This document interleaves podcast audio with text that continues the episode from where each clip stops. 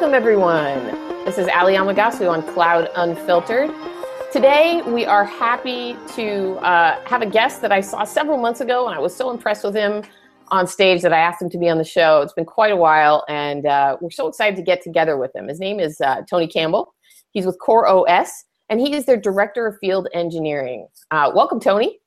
Hey, thank you. So glad to be here, Ali. I really appreciate the invite. It's good to hang out with you and Vallard today. Great, thank you for being on. And naturally, as always, Vallard is here, or as as sometimes I shouldn't say as always, as sometimes Vallard is here uh, to provide a technical perspective and enrich the question, the line of questioning. So thank you, Vallard, for joining. Here, hi Ali, hi Tony. Hi. Hello.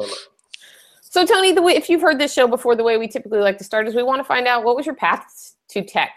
Why do you work in this industry? How did you get here? Was it a passion from the time you were in diapers, or did it start late? Oh wow, my path to tech. So um, it all started because I wanted to be an actor. Okay, not the typical story. path that we hear. Yeah, I thought I'd throw that out at you, right? So yeah, I've had a very uh, interesting path and journey into tech. Uh, I grew up in Silicon Valley, grew up uh, in the Bay Area, a little town called Redwood City. So all those big companies were around me.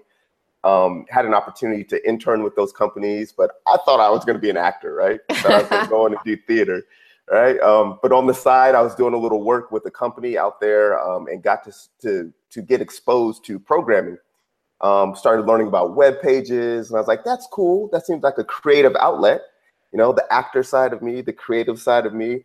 I thought I could do some creative stuff with technology. So I started uh, programming, uh, started learning HTML, CSS. Uh, then I got into this programming language called ColdFusion. I should say programming language. Uh, so did ColdFusion way back in the day.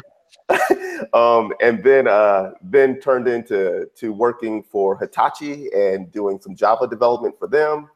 Went to a startup back east and just started getting pulled more and more into the vortex of technology uh, in software development.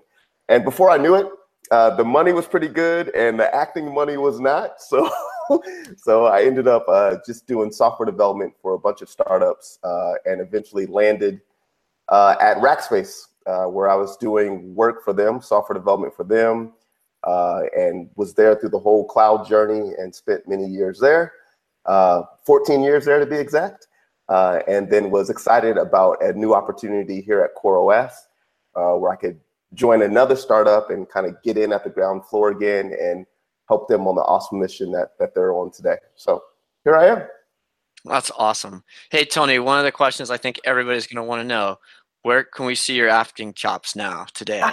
Is there anything Yeah. we can see? yeah, yeah, yeah. No, great question. Um, so I did stage. So I did theater. I worked for a professional theater company in the Silicon Valley called TheaterWorks. So I did several shows for them. But most of my stuff is on stage, which means that you can't record it. so No, yeah. you got to take my word for it. Yeah. That's funny. You know, your path to tech makes more sense than probably most people who've been on the show, right? You grew up in the middle of it. How it's more like how did you avoid? How could you have avoided? Your it's career so path. true. Yeah, You would have had to actively be trying to avoid it to not wind up there. If you were in Redwood City for crying out loud, you know, Yeah. I used to live on the peninsula, so I know Yeah. how it is. You drive down the highway and you just you're passing every big name company there is, and uh, It's so just the way it is out there. Yeah. Well, I'm a firm believer in in that um, the creativity aspects of programming, right? And so, uh, you know, you have that in acting, and then being able to take that. I mean, you still get that creative outlet inside of programming. I, I found that very true with musicians as well. So, it, I, even though it may not seem like a natural fit, it seems like it. uh, You know, it actually goes very well, in my opinion. is. It is spot on. I've seen the same thing. So I've had the opportunity to interview and hire a lot of people in tech in my career. And some of the best folks that we bring on are those who have a music background, Hmm. an art background, a theater background. Something about their ability to think creatively plays really well in the tech space. Cool. Hey, I know you have a lot of interesting things to say about uh, Kubernetes containers and, and managing them. But before we go down that path, I do want to ask you about OpenStack since uh, I saw you at the OpenStack Summit and you've obviously been involved in it for, for quite some time if you were a racker for that long. Yeah. Um, what are your thoughts on on OpenStack? You know, we've been we've been asking that question of a few of our guests lately. Um, you know, Ben Kepes was on uh, not very long ago, and uh, he said, "Hey, just because it didn't turn out how everybody thought it was going to turn out doesn't mean it's dead in any way. It's it's very much a necessary component of the way service providers are delivering their clouds and running their clouds and, and different industries. that it's very yeah. useful, and it's just there's different players now. Um, other people said it's it's done. It's just kind of hanging on. It's it's really it's over. Um, what's your thought on it? Yeah. So um, first of all, I love OpenStack. I mean, it is it is a part of who I am. I spent so much of my time working in that community and and helping all the great folks to bring that community to where it is today.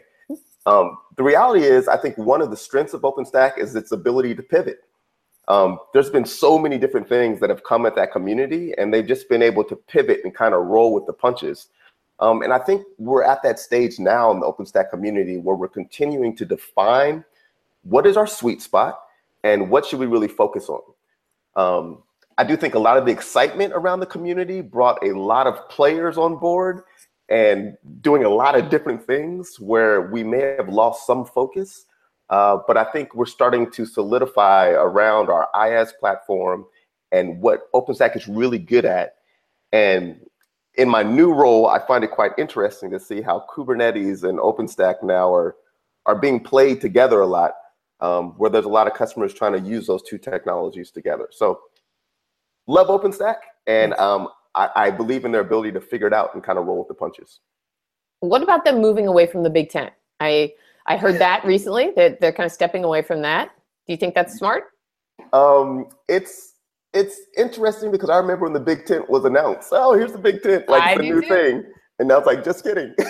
um, but but uh, yeah, I, I, do, I do, I do think it's smart. Um, I do think focus is going to be key for OpenStack um, and being able to define what is OpenStack and to be able to focus on on those core those core deliverables, I think is going to be key for the success of the company. So, or the project. Sorry.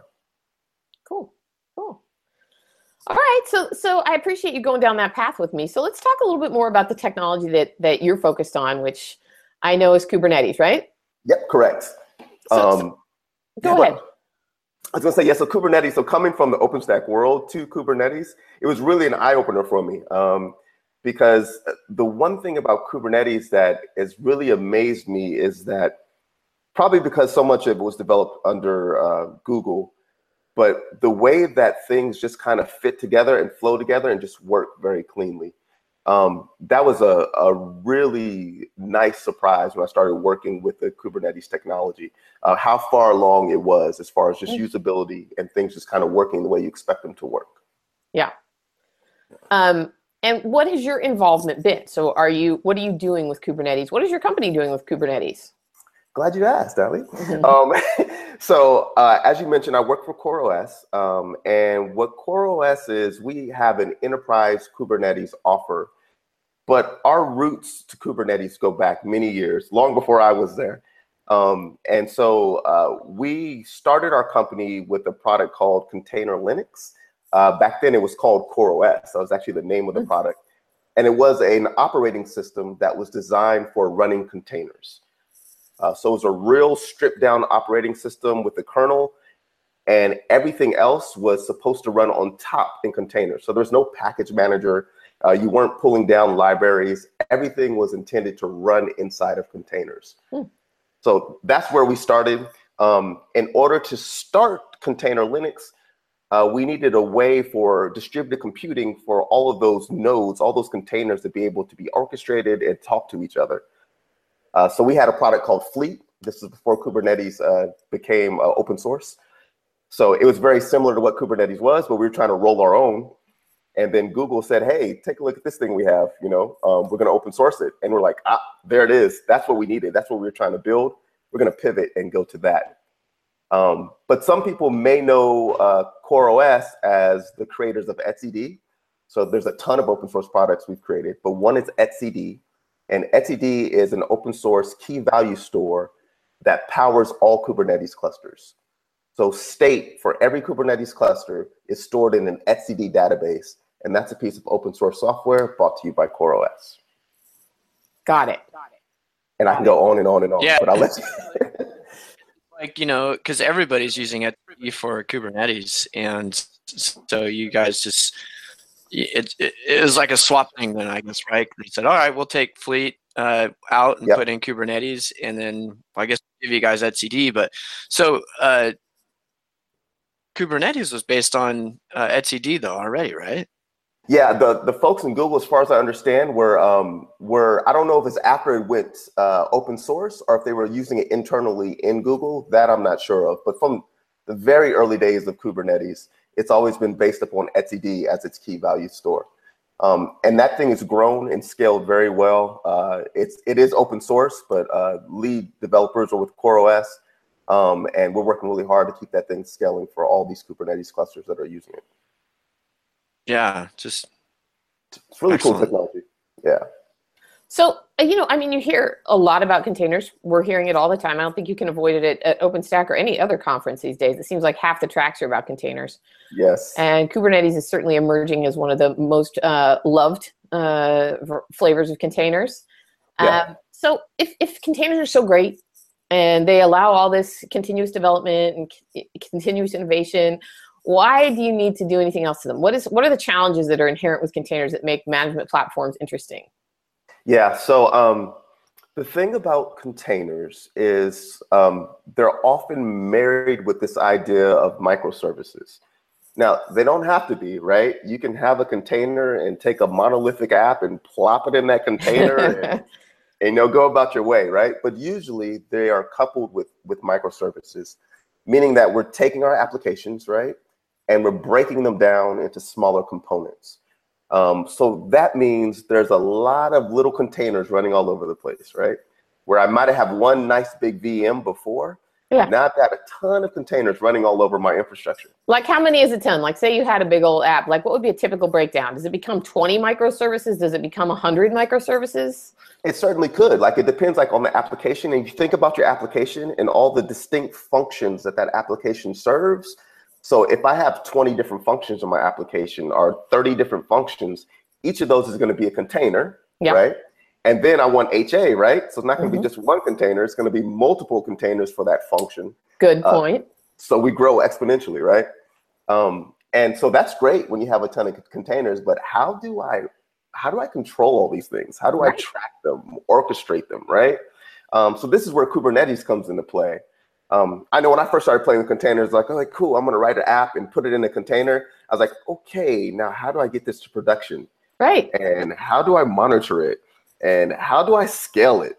And like all those questions come into play. And that's where Kubernetes comes to the rescue um, because it has all that capability baked into it, which I think is really exciting.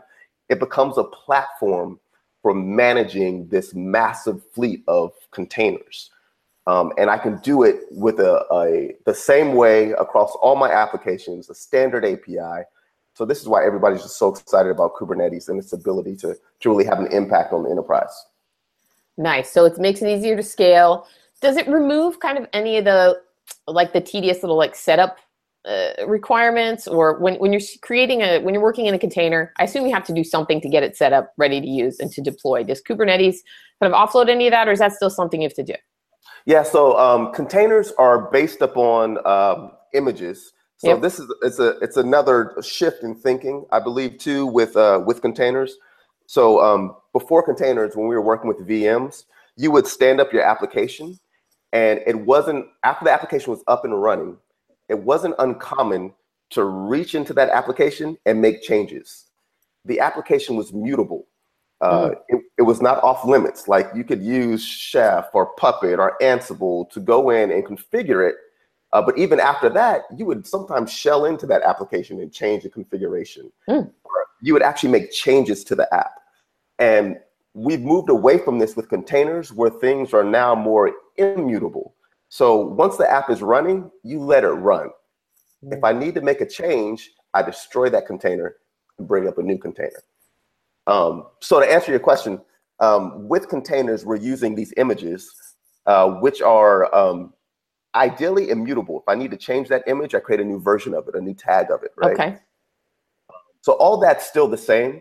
There's not a whole lot there that I'm getting from Kubernetes that allows me to manage those images. Um, now, I will say that CoreOS has another open source uh, project uh, where we have a container registry um, and we offer that container registry as a SaaS and also as an enterprise product called Quay. But there's a ton of container registries out there that you can. Uh, Quay. Quay. Key. Oh, Vallard? Are we losing you? I was Oh, come back. We've almost got you back. oh, there I am. Yeah. There, there you, are. are. I've heard it. Yeah. Hey, sorry. Yeah, I've heard it pronounced key or something, but quay, that's how we're saying. It's supposed to be key, right? It's a nautical term, I think. Uh, and I think oh. the proper pronunciation is key, but everybody calls it quay. So we're kind of stuck with the. with You're kind of giving over to the colloquial kind of pronunciation. Correct. Correct. That's, that's funny. yeah, yeah. That's what we like, are. It's like Ubuntu or Ubuntu. Ubuntu. Yeah. Yeah, mean, yeah. yeah, yeah. Yeah, I was in South Africa teaching a, a, class, and they were talking about. I was saying Ubuntu, and they were saying no, it's Ubuntu. So I still don't know if I say it right, but there's a way to pronounce it, right? uh, and, and yeah, well, sorry. Please continue. No, that's okay. that's okay. I think I think you did a great job of of uh, helping me understand that kind of what Kubernetes brings to the table versus uh, maybe other containers and, and what some of the challenges are with with managing them. So if yeah. that's the case, then what does CoreOS bring on top of that? You may have touched on at the beginning, but uh, yeah. now that you've broken it down, what's the next thing that, that CoreOS is adding that's making it easier still? Yes. Great question. Great question. So there is a ton of goodness in Kubernetes out of the box that, that is available to everyone. Um, and so what CoreOS does is there's a few things that we do uh, with the upstream code base to kind of make it a little more enterprise ready. Uh, so the first thing I'll point out is that our product is based upon pure upstream Kubernetes. So we bring down Kubernetes and we're basically wrapping our products around it. Uh, so there's a couple things we do. Uh, first thing, we have an installer. Um, but you know, Kubernetes, there's multiple ways to install it. You can do it by hand, or you can use a, a bunch of the open source installers out there. But we have an installer, uh, and it's a part of our product called Tectonic. So it just makes things a little easier to install. So that's one. Uh, second is once you get this thing installed, an enterprise is going to want to make sure that their identity, uh, uh, meaning their users, those users' uh, roles and permissions, all that can be tied into the cluster. Uh, so we allow for you to connect your, your LDAP um, or your OAuth and be able to connect that to your Kubernetes clusters. So those same groups that you have in your LDAP system, you can use them within your Kubernetes cluster. So that's one of the things we bring to the table for you. Um, also, we bring the ability to do automated automated updates, not automatic, but automated updates, right? So what we find is a lot of people want to do DIY Kubernetes. So say, hey, I can do this myself. I bring down Kubernetes and they're all happy and everything's running great. Then they get to the point where they need to upgrade the thing. Yeah. Right. And that's where things can get a little sticky, right? Um, upgrading can be a pain, right? What we offer in Tectonic is automated updates. So our customers are literally able to go into our console, into our GUI, and when a new version of Kubernetes comes out or a new version of Tectonic comes out, our customers are able to push a button and have their cluster completely upgraded. Hmm. Now, behind that button push is a ton of technology, right? In order right. to make that happen. Um, so our whole stack is built upon the premise of being able to do these sort of updates. Uh, so we use our own operating system at the bottom, which is container Linux, right? Um, and then on top of that, uh, we roll these operators, uh, which is the ability to basically do operational tasks. We actually we've actually built that into software and technology. So things like upgrades and backups, they're built into the software, and that allows us to upgrade our whole Kubernetes stack with a push of a button. We could have 16 podcasts about this, right? But that's the core concept of what we do. Um, it's the automated updates. Uh, we're able to connect you to your LDAP some monitoring that you don't get out, out of the box with Kubernetes, where we're using mm-hmm. Prometheus, but we'll set up monitoring alerts for you, graphing, things like that. Um, so it's just more enterprise, more features that enterprises want. We'll try to build those in out the box for Kubernetes. Yeah, like like Kubernetes is a project, Tectonic is a product, and Correct. so it takes that product yes. and does it. And uh, one of the things I love about uh, CoreOS, I think with Bootkube, Kube, you guys were like the first ones that, that I know of to actually run Kubernetes services as containers, at least widely yep. publicized. And uh, so I, I, I thought that was cool, and maybe uh, some of this technology is made possible because you're running those services in uh, containers. Yeah. Uh, but but tell me more about operators because I don't I don't understand that very well. Sure, sure. Is is this is it, is it just a tectonic or is it something that's in, inside of Kubernetes? Yeah, so so great point, Vallard. This gets back to um, the DNA of CoreOS we are really about open source, right? That's real, real key for us. And to your point, um, we are one of the first companies to start doing self-hosted, with what you described, uh, running the Kubernetes control plane as containers within the actual cluster. Um, so other people are doing that now as well. Another thing that we kind of pioneered in the community is the idea of operators.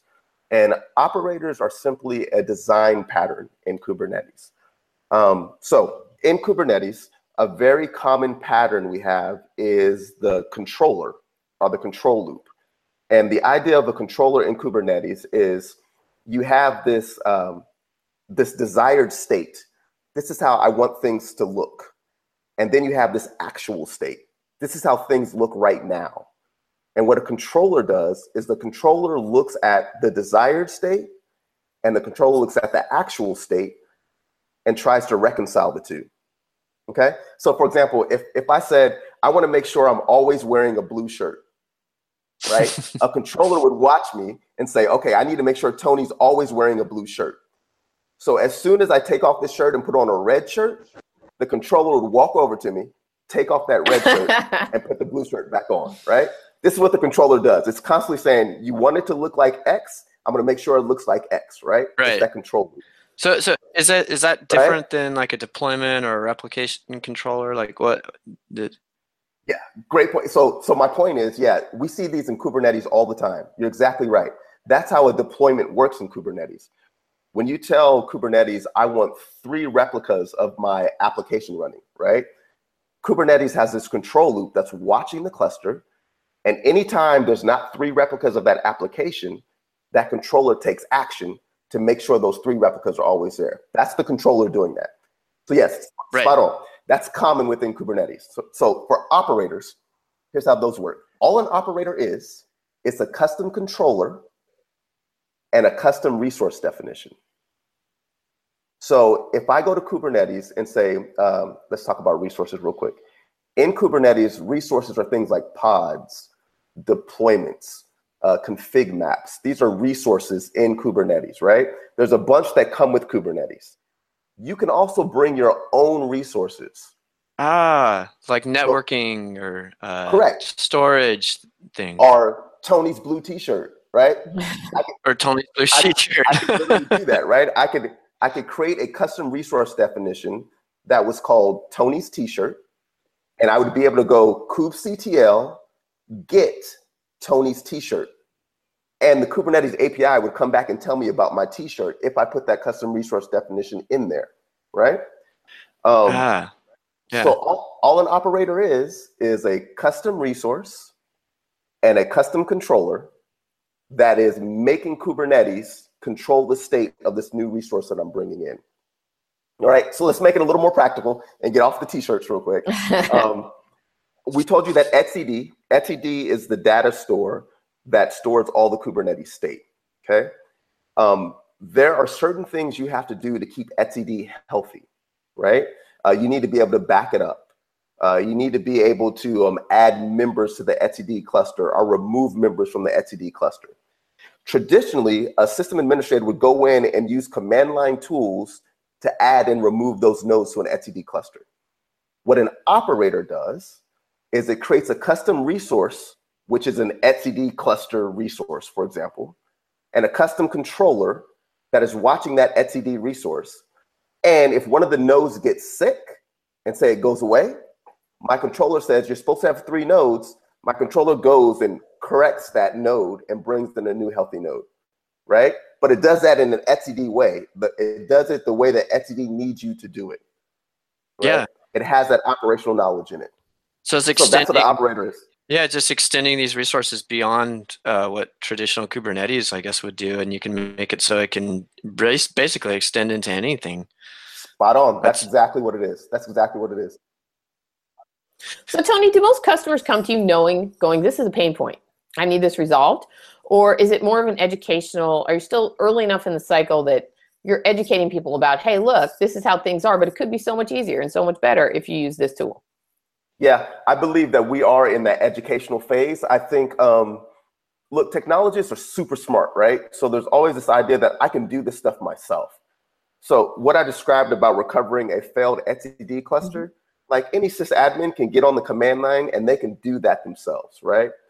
And most people are accustomed to operating that way. What we are trying to um, put forth is that there's a way to take all that knowledge that you have and automate it so that the software just does it so that you can move on to higher level concerns, right? So it's definitely an educational phase right now. Um, a lot of people are like CoreOS, I don't need you. I can do all that stuff myself. Right. Not a matter of ability. It's a matter of automating it and getting you off of that stuff. Interesting. So do you go out? Are you speaking a lot at a lot of events or uh, I know. I, in fact, I think your role used to be training or something, wasn't it? Was it? Were you? I do both now. Yes, you do. I do both. Yes. Yes. So um, at at CoreOS, uh, I head up the teams that do field engineering. Um, so those are our teams where we send field engineers out to our customers. They sit side by side with our customers and help make sure they're mm. successful mm. with the technology. So that's half of my group, and then the other half of my group is the educational services group. So this is the group that goes out and it trains customers on Kubernetes, mm. on Tectonic, on Quay, on Container Linux, all that good stuff. So I get to play both roles. That's really cool. That's really, really neat. Does that mean a lot of travel? It means a ton of travel. Um, so yeah, I just uh, just hit platinum on American Airlines. um, yeah, there's a, there's a ton of travel for sure. I can imagine. So what one of the places you you've gone to was uh, KubeCon last last was last week or the week before, and uh, yeah, it's all jumbled up in my head. Yeah, it happens twice a year, uh, once in the U.S., once in Europe, I believe, and so the one in the U.S. is usually in December. So uh, you were there. Uh, tell us about it. What it what were takeaways, cool stuff you saw, things that excited you, other than yeah. operator. Right, right. yeah. So um, that was, believe it or not, that was my first KubeCon. So never been to one before that. Um, but as I understand it, that show was a lot bigger than the shows they've had in the past, hmm. which I think is really exciting. I heard that before they would have between a thousand, fifteen hundred people, and this was north of four thousand people. Um, so. Oh wow! Yeah. Yeah. I was one growth. in Seattle last year. It wasn't that big. Yeah. So that's that's what I think I'm most excited about is that um, I feel like I'm a little biased. I feel like Kubernetes has won in this space. Um, the fact that everybody's coalescing around this technology, um, Kubernetes is the winner for container orchestration, my opinion. Um, we see companies getting on board all the time. The last big company to, to join the bandwagon is, is Amazon. Um, so they are they're on the bandwagon now as well. Uh, so that's what excites me is that um, we've coalesced around this technology that um, CoreOS bet on years ago, way before I was there. They kind of saw it. They have this this awesome ability to kind of see where the technology is going and kind of skate to where the puck is, right? Yeah. Uh, or where the puck is going. Uh, so so it really excites me to see that that is all coalescing, coming together.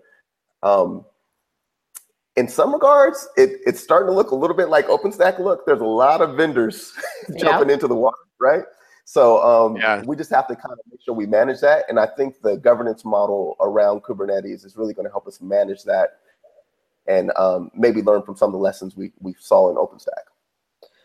Yeah, tell me about that. I mean, why why is Kubernetes not going to turn into another OpenStack? I mean, if that's a bad way of looking at it, I've heard people mention that before.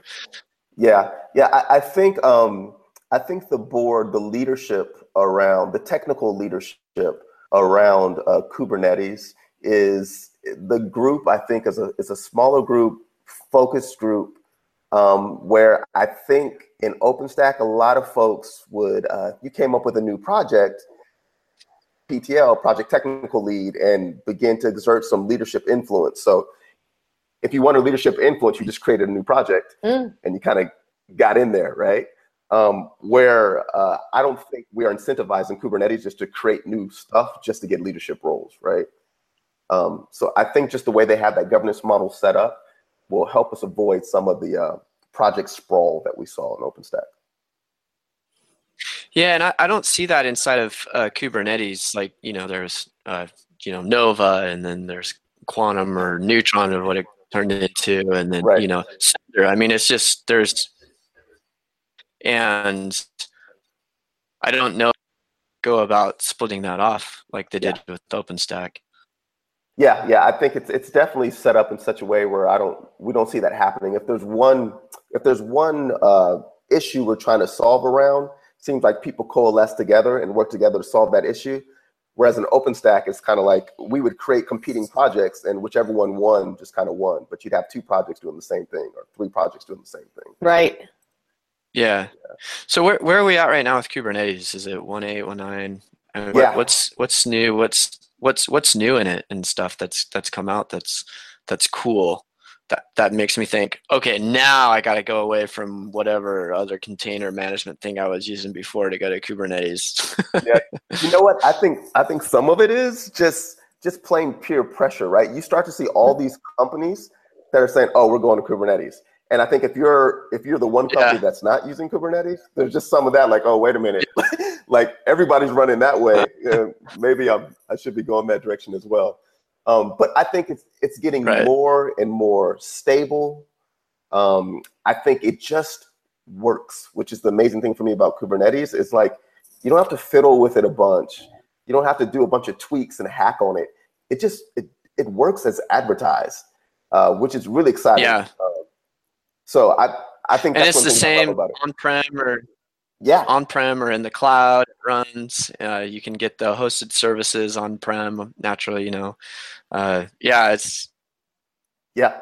It Yeah. scales. I mean, we know it scales because Google uses it, right? So it's just it's it's just real powerful in in that sense. Um, uh, are you guys doing anything with the, like the federations and stuff with it like is I, I haven't been really keeping up with that at all either i mean is there stuff going on there with uh, yeah, federated kubernetes clusters Yeah, so one of the things that we are working on in our roadmap, and uh, this is CoreOS specifically, is we're working on um, multi-cluster, uh, which is basically the ability to manage multiple Kubernetes clusters. Um, it's very similar to Federation, but I think we're still trying to shake out like which way we're going with Federation. But CoreOS is working on multi-cluster, um, so you have multiple customers. You'll be able to see them in a single pane of glass. I'll be able to take my RBAC rules and be able to federate that across all the clusters so they're all working with the same permissions. That's right now um, stuff our customers are asking us for, uh, but it's still on the roadmap, not not landed yet. approaches that different people are taking then to managing multi kubernetes clusters and, and there isn't one blueprint that's that's one yet or is is that already happened Yeah, I don't I don't know if there's a clear winner yet. I believe there's a blueprint out there that people are looking at. Um, I don't think what we're doing at at CoreOS, I think we're still working to figure out if that blueprint is best, if we need to tweak that blueprint. So there's it's still in that that kind of flux. yeah Um, and so we're trying to code some things and try to make some prototypes so people can see what our point of view is on it. Um, and then we'll just see the best the best approach wins in the in the community, which is which is great. So So I'm hearing Yeah. a lot. I'm hearing a lot of goodness here, like a lot of Kubernetes happiness, good conference, good good uh, community. what's what, what's the darkness? What's the threat to Kubernetes? Is there anything you can see out in the horizon that you're like, mm, that looks a little dangerous? I don't know. what sucks about it um, okay, let's see. Um, so I think uh, here's one thing that that I'm I'm a, I think folks should be looking at and a little worried about is so everybody's getting on the Kubernetes bandwagon. Great. Um, but as folks begin to build out their Kubernetes offer, hmm the question is, do they begin to build things into that offer that ties you in to their flavor of Kubernetes? oh yeah And then when does their flavor of Kubernetes start to diverge from upstream Kubernetes so much that you're on this kind of island where you can't navigate away? You're kind of locked into that particular that particular vendor's uh, uh, interpretation of Kubernetes. So I think Mm. that is a big concern. Um, the whole thing about containers is portability, right? I got these containers so I can move my workloads around. Um, if you shackle me to your Kubernetes cluster, as an end user, I'd be concerned about that. That's something I'd be worried about. Um, is there really an answer for that though? Because that would be the same with well, kind of every open source project, right? There's a vendor. They're all. It's always full of vendors, like you said. The the conference itself. Suddenly, there's a lot of vendors there. Yeah, and that that's how, and that's what those vendors want to do, right? The vendors right. want, they want their product to be sticky, right? That's what they want.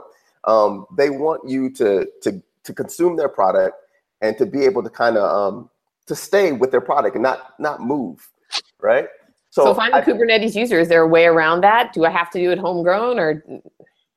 So yeah, I think the way around is for whatever Kubernetes vendor you go with, or product you go with, make sure they are as close to upstream as possible, right? And if you start to use features that are not a part of the upstream product, mm-hmm. that's where you just need to be aware of what you're doing, right? Be aware that if you leave this vendor, you lose that feature, and are you okay with that? Right. Um, so it's a matter of going in with your eyes wide open. Um, but it is Kubernetes. So to the to the benefit here is it's predicated on being able to move those containers around, right? And to be able to do hybrid clouds on premise and off premise, right? So keeping that in mind, I think is a, is a good answer for it. Yeah. Don't. Do you do you see many people doing Kubernetes on prem, or, or is it mostly a, a, they're doing it in the cloud, or what? What do you see out there? Yeah, great question. Uh, we are seeing a ton of on-prem use cases. Uh, so we um, we see primarily our customers are running on either AWS, uh, bare metal, or Azure. Hmm. Right, um, but the bulk of them are running AWS bare metal workloads. A ton of folks out there who are deploying this in their own data centers um, even have some customers that are deploying it in like air gap data centers where they don't even touch the internet. It's just all in their data center uh, with no outside access. Uh, so that's happening as well. Um, bare metal is a big, big use case for this for this particular technology. So yeah, definitely seeing that. Very cool. Yeah, that's really interesting. Um, so having spoken quite a bit about containers and Kubernetes, um, you know, we don't have a ton of time left, but is there anything else that's uh, that you're excited about that's going on in the tech industry right now? Other developments? Um, you know, we're certainly hearing people comment on AI and how that's impacting things from security to storage and all that. Is it that, or or what are you excited about right now that's on the horizon, Tony? Yeah, I mean, I think you know those those hot button topics around AI and machine learning um, all that stuff is is really exciting from a from a futuristic perspective, right? When will the robots come and and start to you know make our lives a little bit easier? Yeah. Um, I, the amazing thing is too how much of this stuff is running on the, some of the technologies that we're creating. Um, that's always exciting. Like when we're working with things like like OpenStack or things like Kubernetes, and to hear that some of these companies that are working on AI, machine learning, are using these technologies to push those things forward um, that's always super exciting. Um, cool. I'm I'm actually excited about uh, some of the stuff that is happening in uh, in countries where we don't really see them as technology like um, leaders. Mm-hmm. Uh, so I was watching a TED talk not too long ago, and they were talking about in the continent of Africa how they're starting to use drones um, to deliver blood to hospitals throughout the continent. I saw that one. Did it was great. It was. That, I was gonna make my kids watch yeah, it. That that is that was super that was super pumped me. I mean, I think that was awesome to see to see them using technology in a way that we're not even using it over here in the states. No, they said really creative. Yeah, they said, "Hey, you guys, you should be proud of yourselves. Yeah. You know, we we figured this out here, and in the U.S. they yeah. can't figure this out. You know, the rest of you know Western yeah. the Western world can't figure this out, but we're dropping blood right on hospitals on time. We're saving people's lives. We're not wasting blood product. They they hadn't destroyed one unit Amazing. of blood. Didn't they say that since they started? Yes. They hadn't had to destroy one unit of blood because that's the alternative, right? Is you send enough blood to be sure you're covered no matter what. Um, right. And if, if you do that, for sure you're going to have too much. You're going to have to destroy some, and blood is a precious commodity. But with this drone delivery service, it's on demand. How cool is that? Did you see it, Val? It is. I, I did. I gotta watch it now. It's cool. Yeah, you got to check it out. Yeah, so that that sort of thing excites me. I love when technology meets humanity and like can really yes. have an impact like that. That's what's awesome. Yeah, that I think that is exciting, and they don't yeah. have that kind of legacy stuff to leapfrog over, right? It they they don't have to kind of move all that stuff out of the way. It's kind of it's kind of big green field, Yeah. right? To, Yep. Yep. Quite literally. Yeah. Yeah. So that's exciting. cool. Um, Val, do you have any more questions for Tony before we wrap up? No, Tony, I really appreciate the time you spent with us. Uh, in, interesting insights into Kubernetes. I learned a lot, you know, about the operators and stuff like that, which I, I hadn't known before. And I think um, a lot of our listeners would have got, I, I hope a lot of our listeners got a lot out of that as well.